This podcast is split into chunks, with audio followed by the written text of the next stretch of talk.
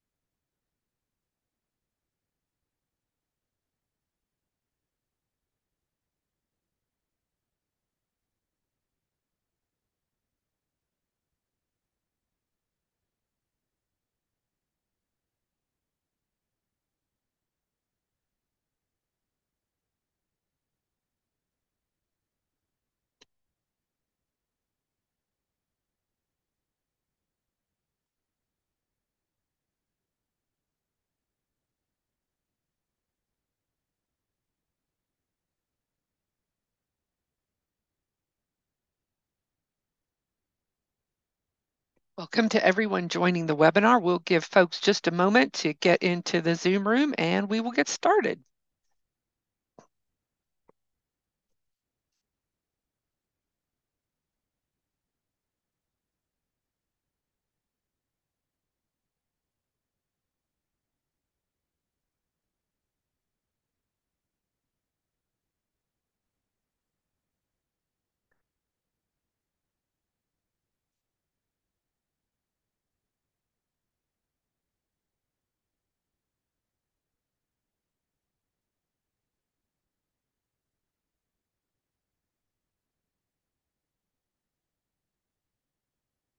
All right, let's go ahead and um, start our presentation today. So welcome to today's Journal of Nutrition Education and Behavior Journal Club webinar. It's part of a series of 11 webinars focused on nutrition education program and implications from the field. Uh, a special thank you to SNEB's Food and Nutrition Extension Education Div Division for helping select the articles and authors uh, that we're showcasing in this series. Um, as the official peer-reviewed journal of the Society for Nutrition Education and Behavior, JNEB advances nutrition education and behavior-related research practice and policy. So as we get started today, a little bit of housekeeping. I'm going to put a link to the slides in the chat um, for some reason, dragging the PDF in there to there wasn't working for me earlier. So um, you should be able to click that link uh, and download a PDF of today's presentation. Uh, we will take questions at the end of the presentation. Um, please type those questions in the question block so we can be moderating those to our panelists. Uh, when the webinar ends today, you'll be prompted to complete a short survey. Your feedback on this session is appreciated as well as ideas for future webinars. Um, and this webinar is being recorded, uh, available free of charge to SNEB members um, in the webinars section of the website. Um, and then as for your attend live attendance today, um, you'll get a follow-up email um, in the next few days with a link to the recording um, and the handouts. And you are earning a CEU certificate for your attendance, but um, CDR has changed their approval process for webinar CEUs, and it's what used to take minutes now kind of takes weeks. So we're we'll get those to you as soon as um, we have those approved. So I can turn things over to our moderator. Um, Dr. Kristen DiFilippo is teaching assistant professor at the University of Illinois. And thank you for Kristen for organizing this semester. Thank you, Rachel. I'm looking forward to our presentation today. Uh, we have two presenters. Nathan Stokes has a PhD in hospitality management and has been teaching food service management courses for 10 years. His research focuses broadly on issues related to school nutrition and food service management education. Camilla Jensen is a graduate of the Brigham Young University Dietetic Internship and Master's Program and is a registered dietitian at Center for Change. Camilla completed much of this research for her master's project. Um, as you have questions today, as they're speaking, please feel free to put those in the Q&A or the chat box, and I will monitor the, moderate those out to our presenters when we are done. At this point, I can pass it over to our presenters. All right, thank you, Kristen, and thank you everybody for being here, and thank you to the group for inviting us to participate. We're excited to be here today and to present our research. As was mentioned in the introductions, um, I want to uh, mention again that this project was Camilla's project for her graduate work. So um, I had the privilege of working with her as a graduate student in our program here at BYU. And so most of the credit goes to Camilla for a fantastic project and the work that she did. I'm just the benefactor of having had a fantastic grad student. Um, so I'll go and get started and introduce our, our presentation today. As the title shows, um, what we're going to be talking about today is how an educational video intervention can improve elementary education students' perceptions of breakfast in the classroom. Um, in way of just a brief introduction, um, the idea for this project came from a previous study that we had done here at BYU with another graduate student, where we looked at teacher perceptions of breakfast in the classroom and different models of breakfast service here in the state of Utah. Um, at the time, we had one of the lowest um, participation rates in, in school breakfast, and so we were curious what teachers thought about it. And we found out in that study that at least in the state of Utah, they really didn't like breakfast in the classroom. It was the least preferred method um, by far. And so that got us thinking about, well, why do they dislike it so much? And they kind of told us in the study some reasons why. But how can we fix the problem? And so we thought, well, what if we take a step back and look at before they become a teacher um, and see what are their perceptions um, as they're being educated to become a teacher and can we improve their perceptions early on before they become a teacher um, maybe they can hold on to that improved perception. So that's where this project came from. Um, and that's what we looked at when we're talking about today is what we found out from doing that. So just some brief introduction in general, as most on this call probably know, um, school breakfast began, you know, roughly around 1966 when it was first officially um, implemented via an act in Congress. It was done because they started to recognize the need for good nutrition and how it improved children's ability to learn, um, it's been expanded officially in 1975, and it has been the specific guidelines and meal patterns have been changed and adapted over the decades since then and continue to be um, a focus of discussion in the legislature and of, of adjusting those guidelines. Um, we now have the latest data shows over 15 million, I think close to 15 and a half million children um, that now participate in the school breakfast programs um, in, in various ways. And so it is a very large program um, and it's helping lots and lots of children on a daily basis. Um, just a quick reminder, eligibility criteria, um, students can qualify, as we all know, for free or reduced price meals. This is based on many different factors. Some of those factors including um, whether or not families are participating in different federal assistance programs, their status as homeless or a migrant or foster child, um, as well as the income is probably the most commonly known one that um, depending on where they're at on the on the uh, poverty threshold, they can qualify for free meals or reduced price meals, or um, if they don't qualify, they obviously can pay pay for the for the breakfast. There is also now, um, with COVID, this became kind of standard. Um, we've gone back away from that now, again, as we know, but there is the community eligibility provision where an entire community can um, qualify for free for free uh, meals, school meals, based on the percentage of families in that area that, that qualify based on the, the things listed above. So I will now turn over to Camilla, who will go over some of the literature that we looked at to get this study going. All right, thank you. Um, so to begin, I'm going to discuss the benefits of breakfast consumption in general. Um, so if you want to advance the slide, that'd be great. Um, so the, the benefits that I'm going to discuss first are not specifically school breakfast, just to, for breakfast consumption in general. And these benefits for, for children to eat breakfast are well documented. Um, in one review, researchers found that children and adolescents who eat breakfast tended to have better diet quality through higher energy, fiber, and micronutrient intake. They tended to make, and they also tended to make better food choices compared to children who skipped breakfast. Uh, breakfast consumption is also associated with more healthful body weights among children and adolescents, despite breakfast consumers reporting higher daily energy intakes. The research also indicates that children who are regular breakfast consumers have um, decreased risk of obesity, increased cardiorespiratory fitness, and they engage in more physical activity compared to children who eat breakfast less frequently. Uh, research also demonstrated that breakfast consumption has beneficial effects on memory and helps to improve academic performance and school attendance. Some of the benefits associated with just general breakfast consumption have also been found to be associated with participation in school breakfast programs. Researchers have found that the school breakfast program participation does not increase the total calories consumed, nor how often breakfast is eaten one day.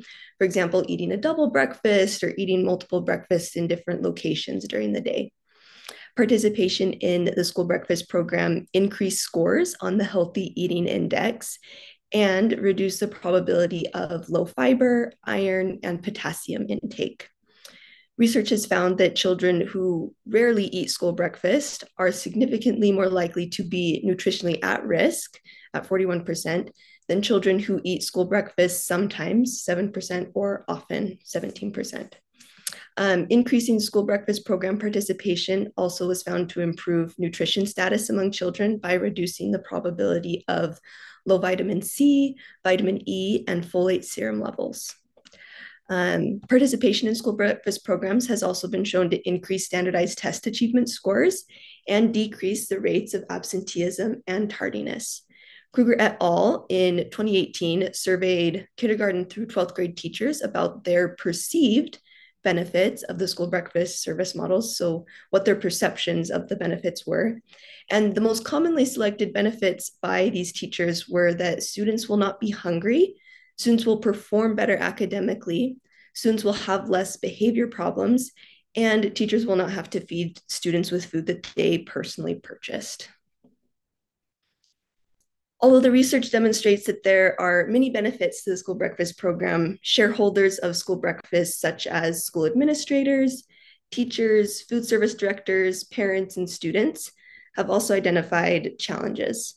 Several studies have been done to identify these various stakeholders, like their perceptions, attitudes, and any perceived barriers they have related to school breakfast programs.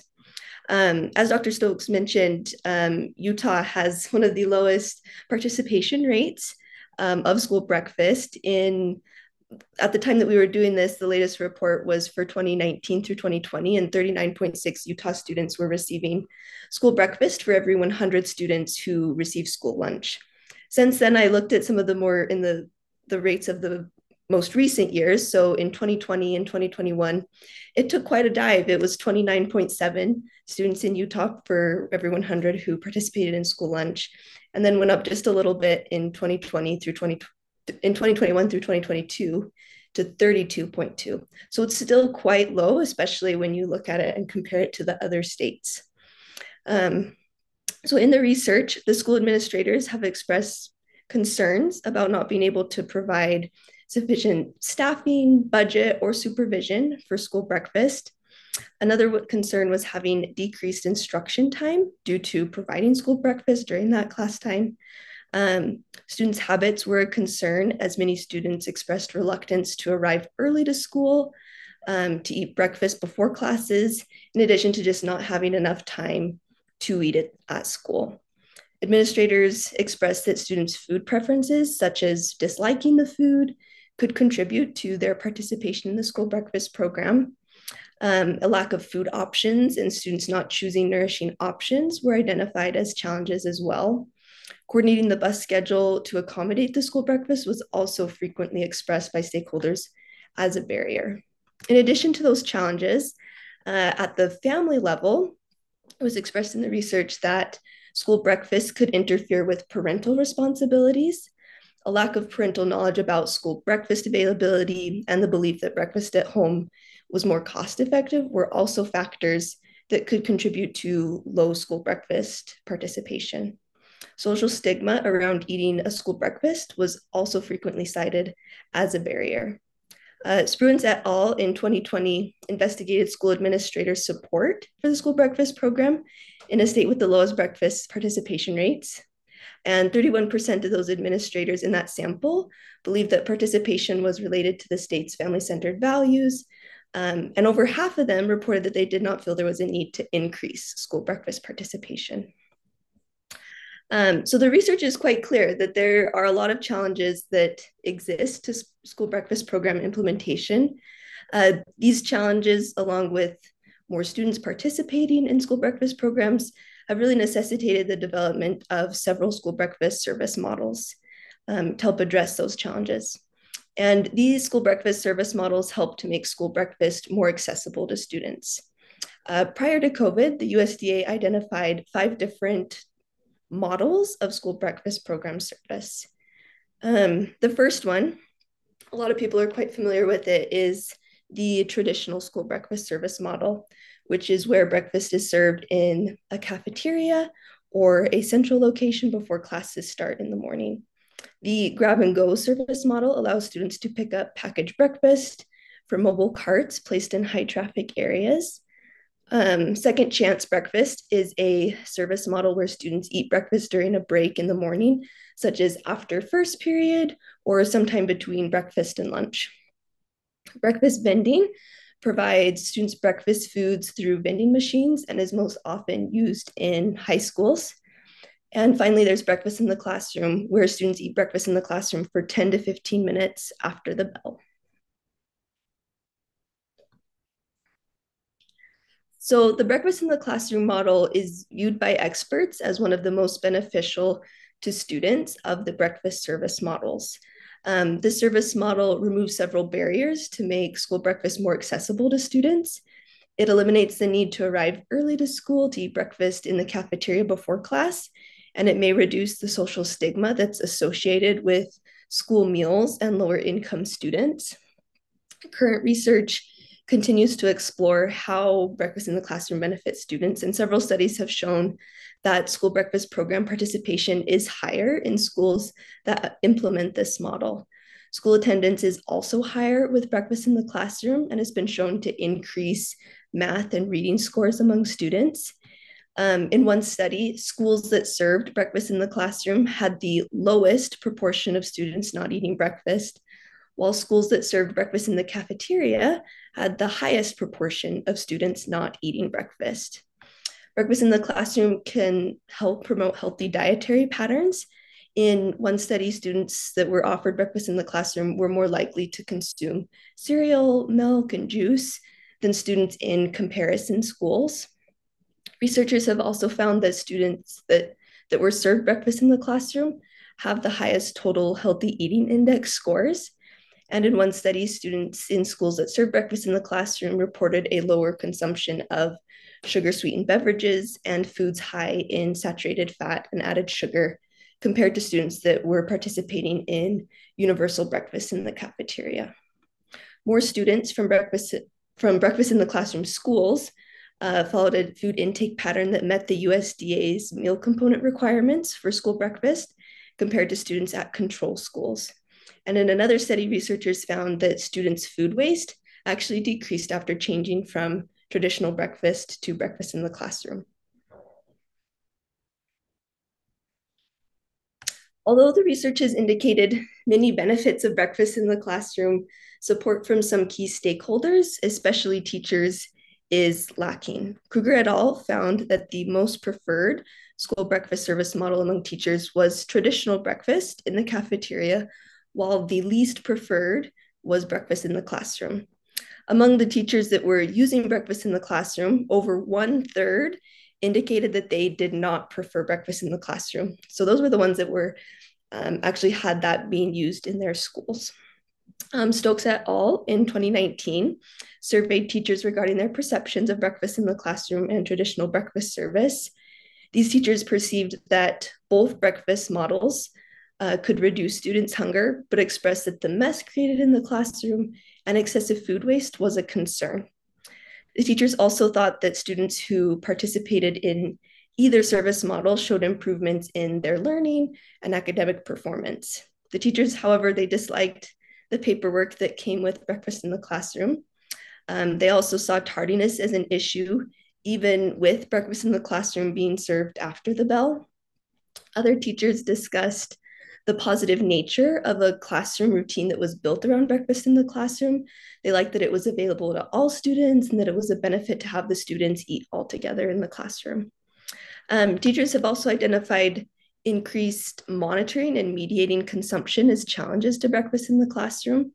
Another commonly expressed concern um, among not just teachers, but also parents and principals was the loss of instruction time during the school day. Um, in one study, students actually had a positive perception of breakfast in the classroom as it allowed them to interact with their classmates. Other perceptions focused on the nutrient content of breakfast in the classroom. Staff had concerns that it provided like a double breakfast, as discussed earlier, with students maybe eating breakfast at home and then again in the classroom, although they did acknowledge that maybe breakfast at home wasn't adequate. Some teachers and parents viewed breakfast in the classroom as healthy, while others believed the breakfast contained too much sugar and carbohydrates. So to summarize the key points from the literature, uh, research has shown that breakfast in the classroom is an effective model to increase school breakfast program participation, and it provides numerous benefits to students, such as improved academic performance, attendance, dietary intake, among others. Uh, support from teachers for the breakfast in the classroom service model remains low as they've identified various barriers such as loss of instruction time, mess in the classroom, nutrient content of breakfast. Um, they also identified breakfast in the classroom as the least preferred breakfast service model. And as key stakeholders in school breakfast, teachers can advocate for practices that most benefit students, including utilizing breakfast in the classroom for their schools. All right, so I'll take it over again and just talk a little bit about the purpose and objectives of the study.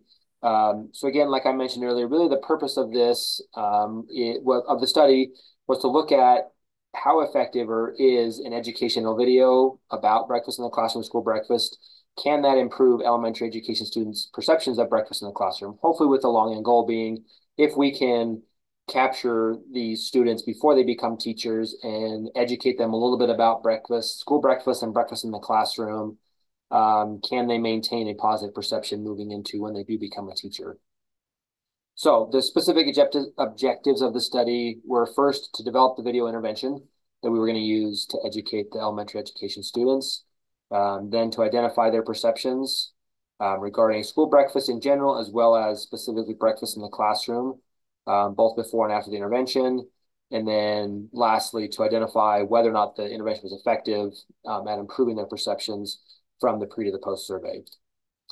So just some quick methods of how we approached the study um, and how we did this. Uh, phase one, we developed the video and the surveys. Phase two, we recruited students and collected data. And phase three was analyzing the data and preparing the manuscript for publication. So I'll just talk briefly about each one of the phases of the methods so everybody has kind of an idea of, of how we approach the study again. So the first thing we needed to do was to develop the surveys. we needed a pre and a post intervention survey. Um, we based it on previously published surveys that we had done here at BYU and others that we'd looked at. Um, once we developed questions um, for the survey, we then had an expert review conducted where we sent the survey to a couple of experts in school nutrition, had them look over it and give us feedback on the phrasing of the questions and whether or not the questions were appropriate and important for the study. Um, their feedback was very positive and they didn't have any suggestions, maybe a few minor edits here and there. Uh, we then went and conducted what we call cognitive interviews. This is where we basically take um, a few people from the population. So in this case, some elementary education students here at BYU, um, and we have them interview with one of our research assistants or with Camilla, and basically they take the survey and they talk out loud as they think about through as they think through each question. And if they have any concerns about, oh, this question doesn't make sense, or I wish there was a different option here. I don't feel like there's an option here that, that pertains to my opinion. Then we would take notes and we would adjust the survey, making sure that the survey reads the way that we want it to and that the questions were understandable by those in the population. So we did that. We made a few clarifications and then considered the survey at that point to be ready um, to deploy. Here's just an example of a couple questions um, on the survey. Please indicate whether each of the following is a challenge or a benefit to breakfast in the classroom, and then they participants could select that. And which breakfast serving method would you prefer in your future school? So just a couple examples of what some of the questions look like on the survey. The next step of phase one was to develop the video. Um, although this seems like an easy task, um, Camilla can attest it, it took a lot of time and a lot of effort. I think it was probably a year or so that Camilla and another student worked on developing this educational video. Um, so first they did a review of literature. We wrote a script um, using literature to base off the, the statistics from. We used uh, Doodly software. It's a chalkboard video software that we used to develop the video. Um, we ended up hiring a voice actor to do the voiceover for the script. Um, this took multiple revisions, and then we had it reviewed kind of one final time by a, a, faculty member in public health who has done a lot of research in the area of breakfast in the classroom to kind of get her final opinions on it. So um, we then developed that that video. Um, I was going to play a quick clip of the video. I think in, in interest of time, we'll skip over that and so we make sure we get to the results. Um, but you can see here, basically we had a character, Kate, and it walked through her day and she didn't get breakfast and she couldn't pay attention in school. And then it talks about all the benefits of school breakfast. Um, well, maybe we will play some. Right, and there we go. So um, the next phase was to recruit and collect data. So this first study that we did uh, was just a pilot study. And so we just sampled students here at BYU. We collaborated with a faculty member in our educate um, elementary education department um, and we looked at or recruited students who were preparing to teach in school. So these students had not yet been in a school at all for their education anyway. For they hadn't become a student teacher or done observing or anything like that yet. Um, we first had to get permission from the department chair who gave permission. Um, the way we approached the recruitment was we sent a link to the department secretary. The secretary forwarded that link to all of the students, um, 466 in total.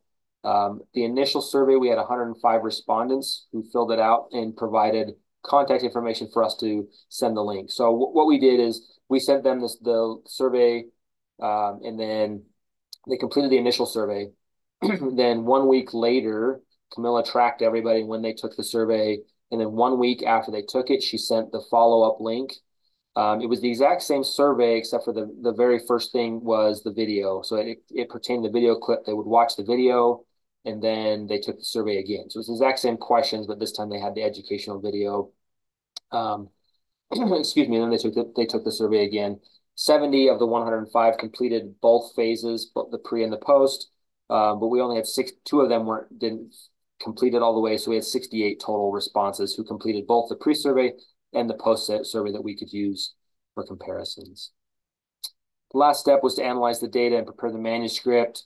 So basic data uh, analyzing policy here, we downloaded it to Excel, we cleaned it, meaning we deleted any incomplete responses and, and deleted any identifiers and things like that. We transferred it to SPSS, um, the statistical software, and ran first basic descriptors and frequencies. We then did paired sample t-tests to compare the pre and post responses to see if there was a change in those.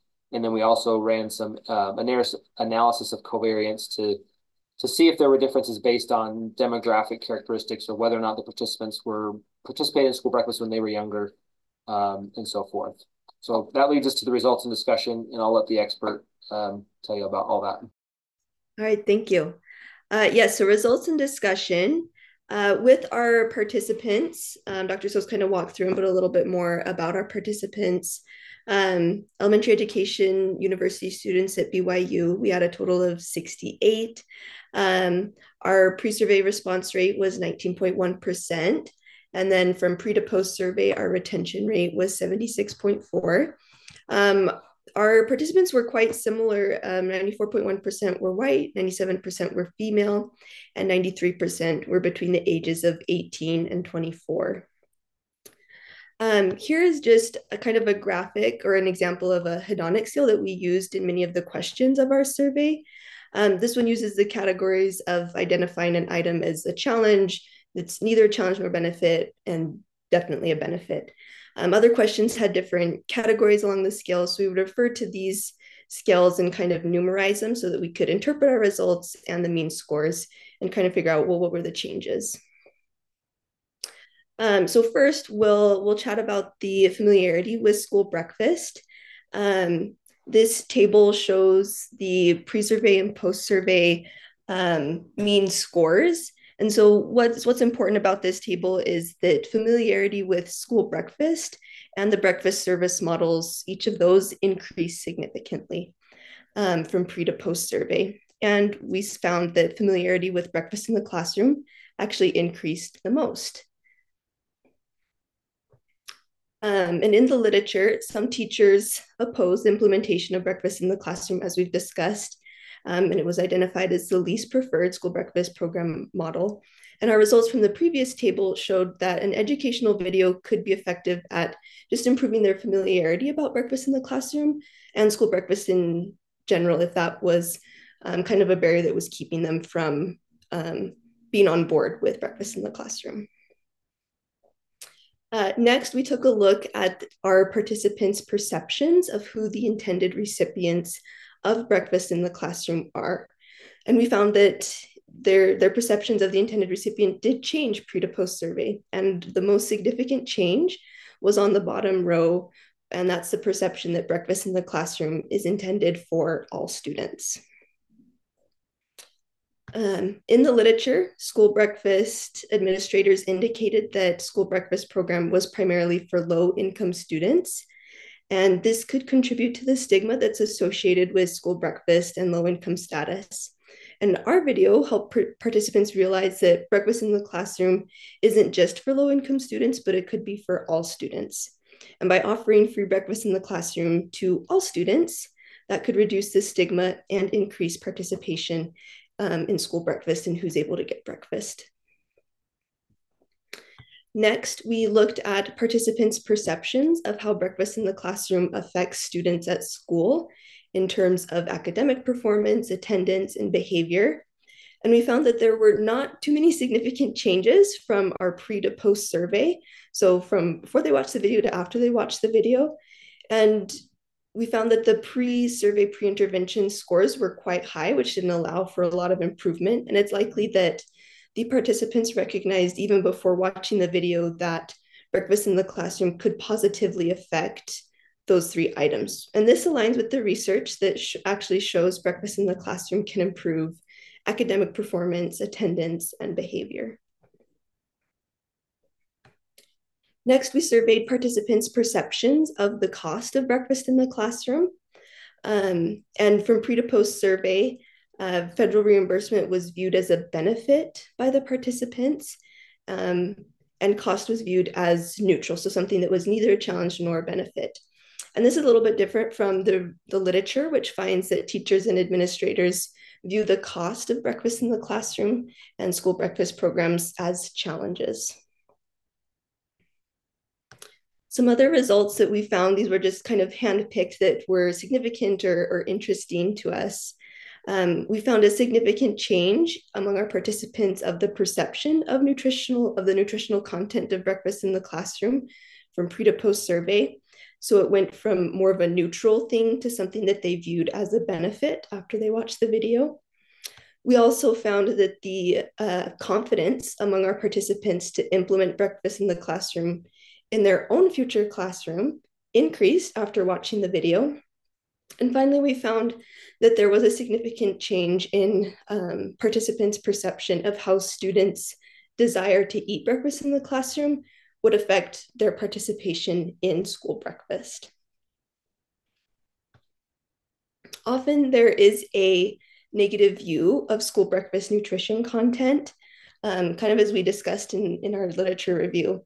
And our participants' perception of the nutritional content actually improved after watching the video. So that was quite promising to see. Um, we found that maybe a short video explanation of how breakfast in the classroom service models operate and the and the systems that can be put in place that that can actually improve the elementary education students confidence in managing this in their own future classrooms and finally we found that participants who viewed students desire to eat breakfast in the classroom as an important factor um, to encourage these students participation in school breakfast and that aligns with the research that found that students' priorities and lack of motivation could be a barrier to a school breakfast program. So hopefully our participants could see that it's important for, for students to want to eat breakfast in the classroom. Um, this table finally shows the preference of the school breakfast service models before and after watching the educational video. And we found significant changes in our participants' preference of second chance breakfast, breakfast in the classroom, and traditional breakfast from before to after watching the video. Uh, we found that traditional breakfast was the most preferred before and after the intervention among our participants. Um, this aligns with the research that teachers identify traditional breakfast as the most preferred school breakfast service model. Um, among our participants, breakfast in the classroom increased in rank. It was fourth most preferred, so second to last, basically, and it went from fourth to second most preferred after the intervention. So we saw that our video intervention had the possibility to improve future teachers' perceptions of breakfast in the classroom. All right, thank you, Camilla, for going through all those results. Um, and just kind of as a quick postscript to the results, we also uh, well, first of all, it was really exciting, as Camilla said, as we went through the data and ran the statistics to see how effective the video was. That it certainly was effective in several different areas of improving basic perceptions and basic knowledge of breakfast in the classroom, which was was what we were hoping for. So that was really exciting to see. We did also ask a few open-ended questions, and we asked participants to indicate how prepared they felt to implement breakfast in the classroom, and a couple other questions. I can't remember the specifics specifics right now. Um, and we have analyzed that data and we actually just submitted a manuscript for publication with that data but it, it also supports the same thing that qualitatively when they answered questions about this the, the video did improve their their feeling of preparedness to be able to implement breakfast in the classroom and their positive perception of that um, so just some concluding thoughts and then we'll get to be able to answer some of your questions hopefully um, this study as any was certainly far from perfect so there were certainly some limitations to the study um, number one, probably one of the biggest limitations that we recognize is that we did not use a control group. Um, so uh, we can say that the video improved their perceptions, but you know, without a control group, it's difficult to really say, well, was it the video or was it something else? And so that is um, when we started the study. This was um, we'd spent a long time preparing this video, and we really wanted to just kind of get it out there and see is it is it effective at all. So this was in our minds was a, a small pilot test to test that effectiveness of the intervention. Um, it was a small convenient sample only from one university, so it's obviously not generalizable to a larger um, audience, uh, but is hopefully a springboard for some future research that we're currently working on, um, which I'll talk about here in, in just a minute. Um, some of the implications, we've already mentioned a few of these. Um, it helped elementary education students develop a positive perception about breakfast in the classroom um, in terms of its nutrition, like Camilla said, in terms of the breakfast in the classroom model and being more preferred, um, in, in many different ways. Um, another implication is that it can influence program success, hopefully, and the ability to benefit students. Um, if we can improve these perceptions and educate those who will become teachers about the benefits of it, um, hopefully they will become advocates for the program when they become a teacher. Um, and hopefully an implementation would be that administrators can make changes to breakfast in the classroom service um, and, and to reduce the challenges um, another one that we didn't list on the slides is um, hopefully um, we can, I'll talk about some future research in a minute, but hopefully we can get to the point where maybe this becomes standard practice in an elementary education program to include some curriculum related to school nutrition programs and breakfast in the classroom specifically and talking about the benefits. And if we can, again, um, educate earlier on that they can maybe become advocates before they get into a school where it's already established and maybe the teachers around them, um, the politics or whatever may, may be in less favor of breakfast in the classroom. Um, so lastly, just some ongoing research that we're working on based off of this current study we've talked about. Our hope now is uh, well, it's not just a hope. We are expanding to a national sample of elementary education programs. So we're actually hoping, actually, just in a couple days, we just got final approval from IRB a couple days ago to launch this to a, a, a national sample. And so we've updated the video. It was specific to Utah, so we've updated the statistics and updated so um, it applies to a larger audience. Um, we're going to be implementing control groups. We'll be randomizing students into some of them. You know, roughly half will everybody will take the initial survey, um, just as they did in this study. One week later, again, they'll be sent the next survey, but it'll be randomized. Roughly half of them won't get the video; they'll just take the survey again, and the other half will get the video and take the survey again. So we'll be able to see not only did it change from before and after, but is there a difference between the control group and the intervention group?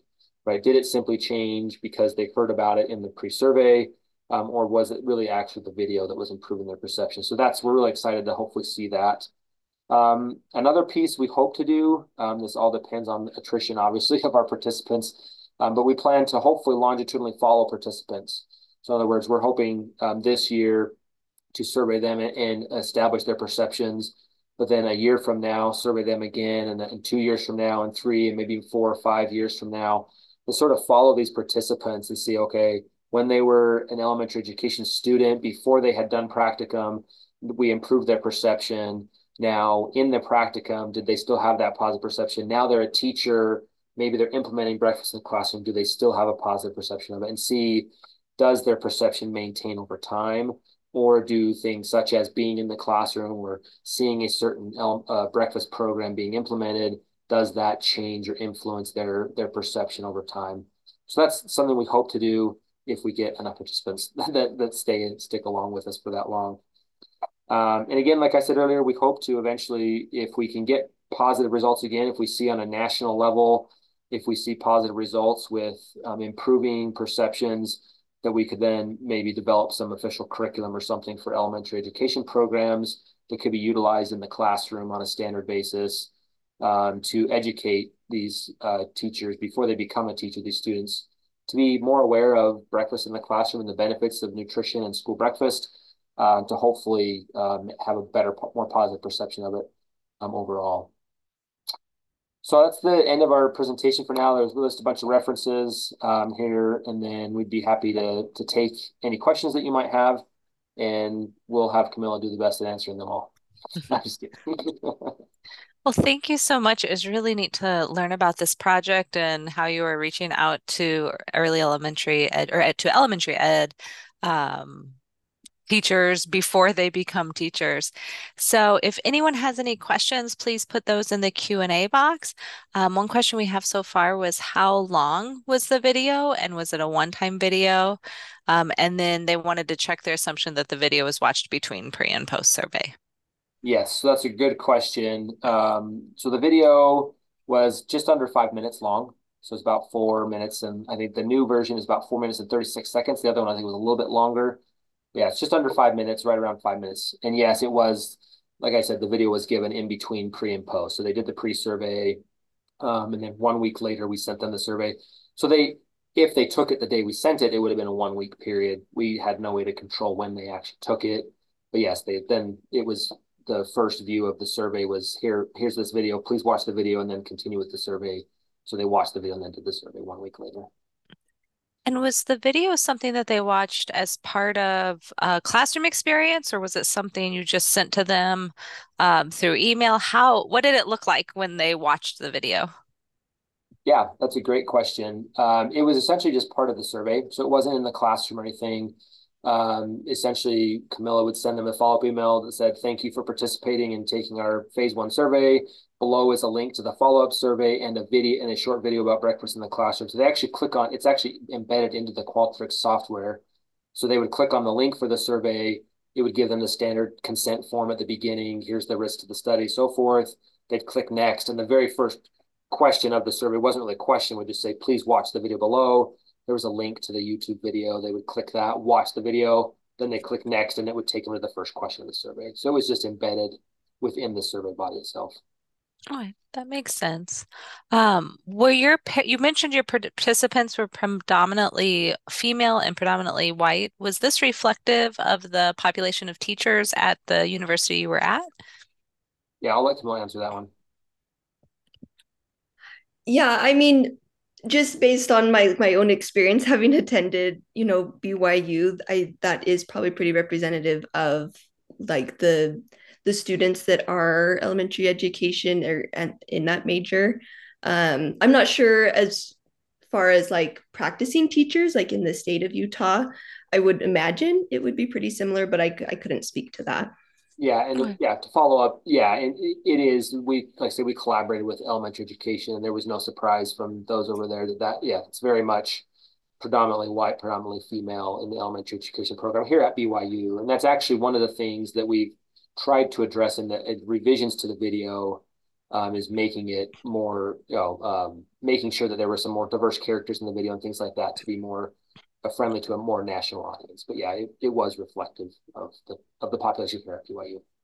Yeah, thank you. Mm-hmm. Another question, um, what level of influence do teachers have on whether breakfast is served in the classroom and how much of it is determined by school admin administration?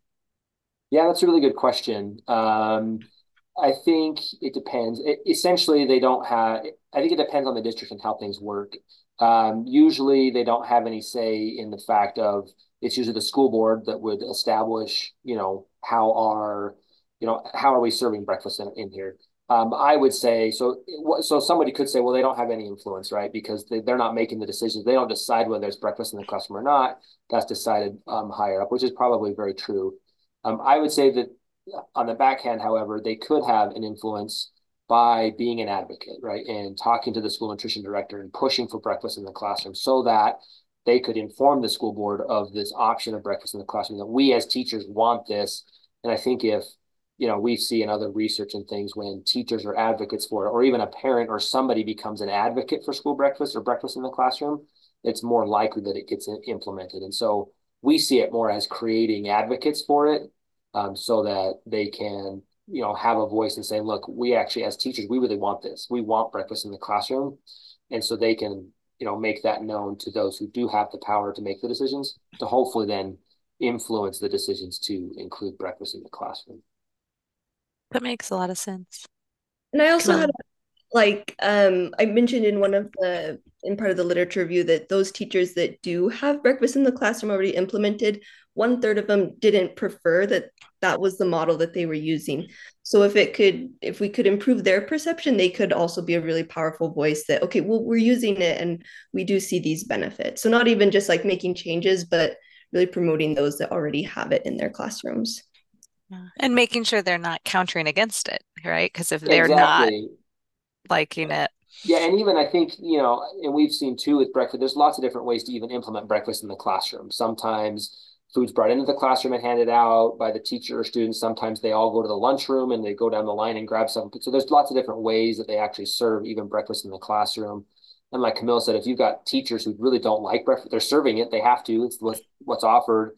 You know, hopefully if we can improve those teachers' perceptions, they'll be more likely to be excited about it and get to, you know, to implement it properly in the classroom, if that makes sense, and to be an advocate in the classroom for it um, and make it a positive experience for students and not add to the stigma that already exists um, of breakfast in the classroom.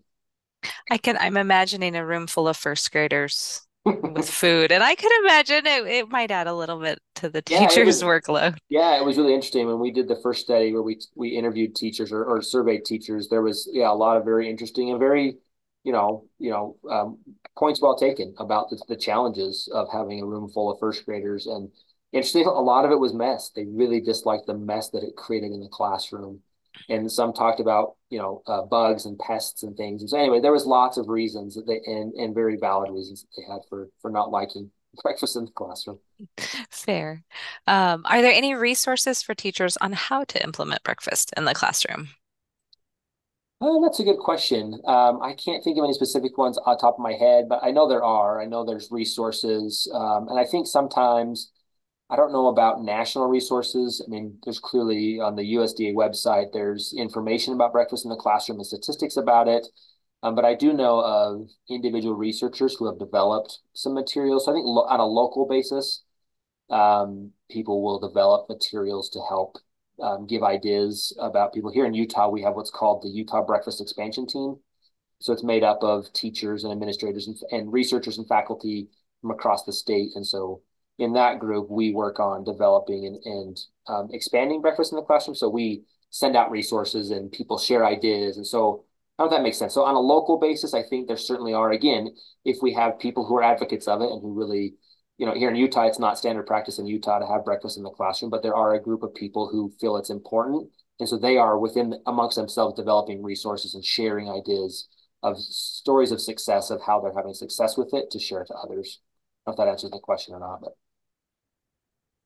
yeah, looks like that's an opportunity too to develop yeah. some nationally available or even statewide available resources for how to support teachers in doing this. Yeah, um, sure. Especially where there is quite a bit of pushback there. And that started yeah. with your video. I, I think it's great that you targeted uh, pre-service teachers, um, starting to change their perceptions from from the beginning, and then they can bring their influence on and up with them. Yeah, that's that's uh, the hope. Yeah, that's the hope. Sure. So you talked about developing curriculum. Um, would you how would you incorporate this video into such a curriculum or would you? And um, or are there other ways you would distribute the video so that early teachers? Yeah, that's a that's an interesting question um, and one I've thought about.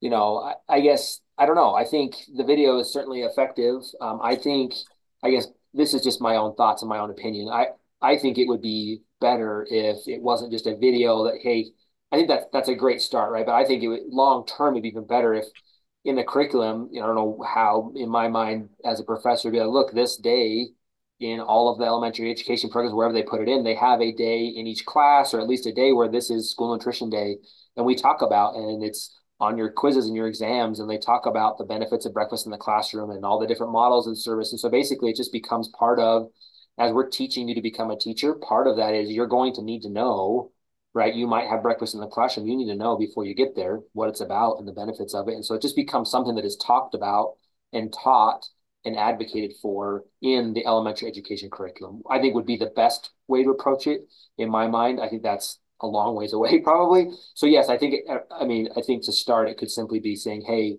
we've got this cool video. It just only takes five minutes. You know, we invite you to show it to your students, and whenever you feel is best or whatever.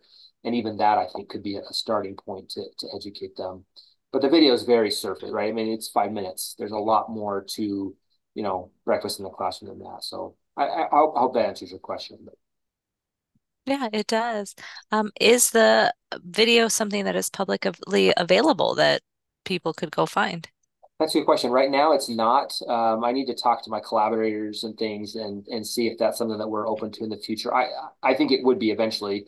We're kind of right in the midst of another study right now, and so it's currently not um, publicly available, but it's something that we'll that we'll definitely look into. Sounds great. Well, I want to thank you both again. This was really informative and great to learn about, and just great to learn all about the experience of um, teachers in the classroom and the benefits to students of breakfast. So, thank you for the background that you provided and then the details on the study. I really learned a lot from both of you. So, thank you. At this point, I can pass it back to Rachel. I was just going to say, Nathan, we have 10 minutes before the top of the hour. Do you want to go ahead and play the video? I feel like we've talked sure. about the video so much. Yeah, I yeah, got to bet. see a little part of it, right? It, as we yeah, were getting set you, up. Yeah, now that we have time, let me get it pulled up here. Maybe my computer's being funny. Give me one second and I'll get it pulled up. Sure. Well, Great idea. I was like, wait, we still have time. Yeah. Um, I can do a little a little bit of the follow up. Just a reminder that there's a survey when I close the webinar. Um, feedback is appreciated, and watch for an email. We'll probably have that sent out by Wednesday of this week um, with a recording, that handout link, um, and then as I said, the CEU for this is pending. As soon as we get the, that approval, we'll send it out. Um, Journal Club takes a break, so there is no session next Monday, but we'll pick up again on March 11th. Um, and there's also some more webinars that have been added to the SNEB calendar. As always, um, check out the website. And then real quick, I'll just say, reminder, lots of deadlines on March 1st, deadline for abstract submissions for the conference, um, award nominations, scholarship nominations, as well as student representative to the board of directors. So I will stop and we'll listen to the video. Okay, hopefully this plays. If not, give me a signal or something and we'll try again, but hopefully, hopefully this will work.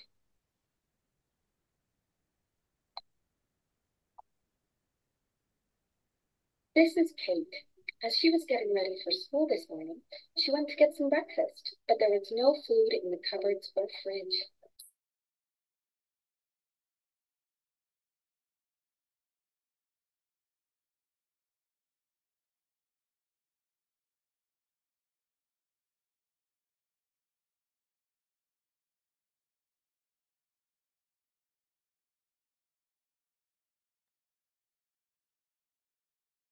As I say, we heard the sound for a second, but Yeah, then I it think didn't. we lost the audio.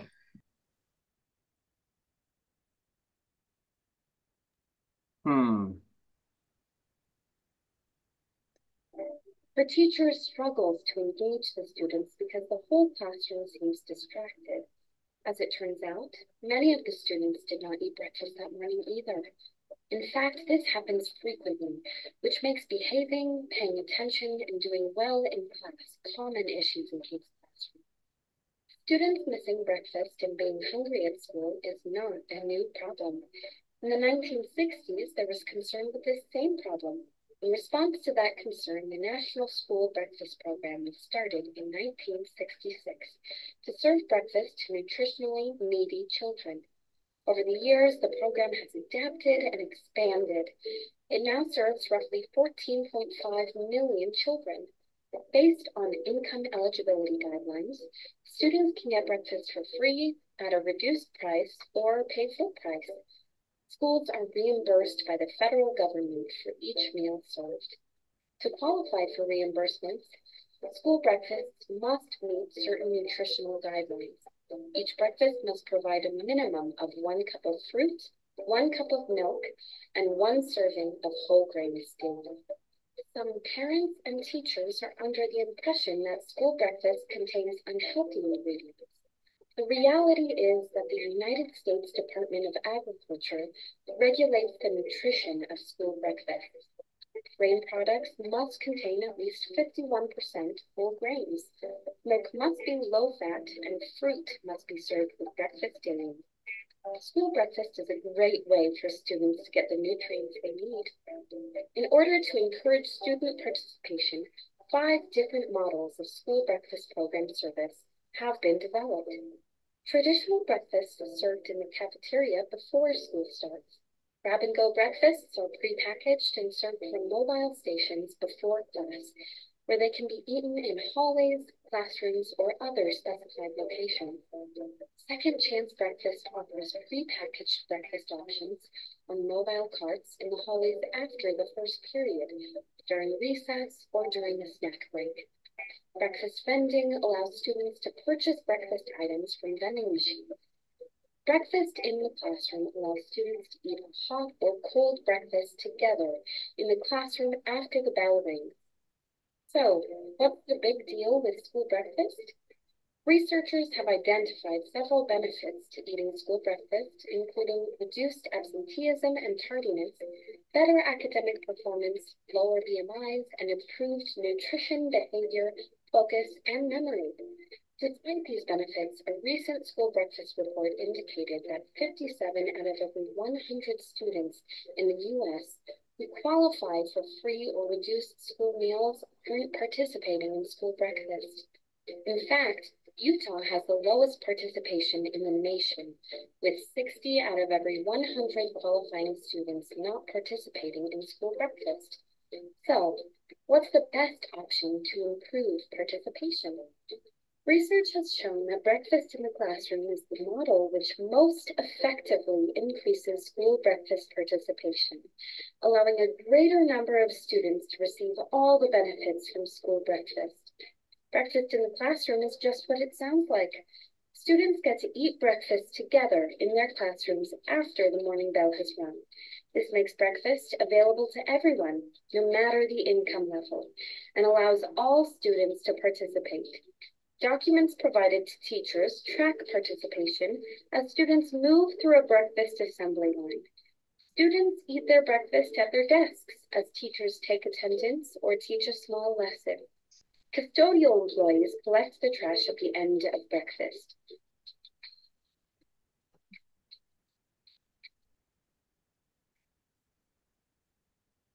Great, thank you for sharing that. Yeah, you bet. All right. Thank you very much for presenting today, and we look forward to seeing everyone back online for a next webinar. Thank you.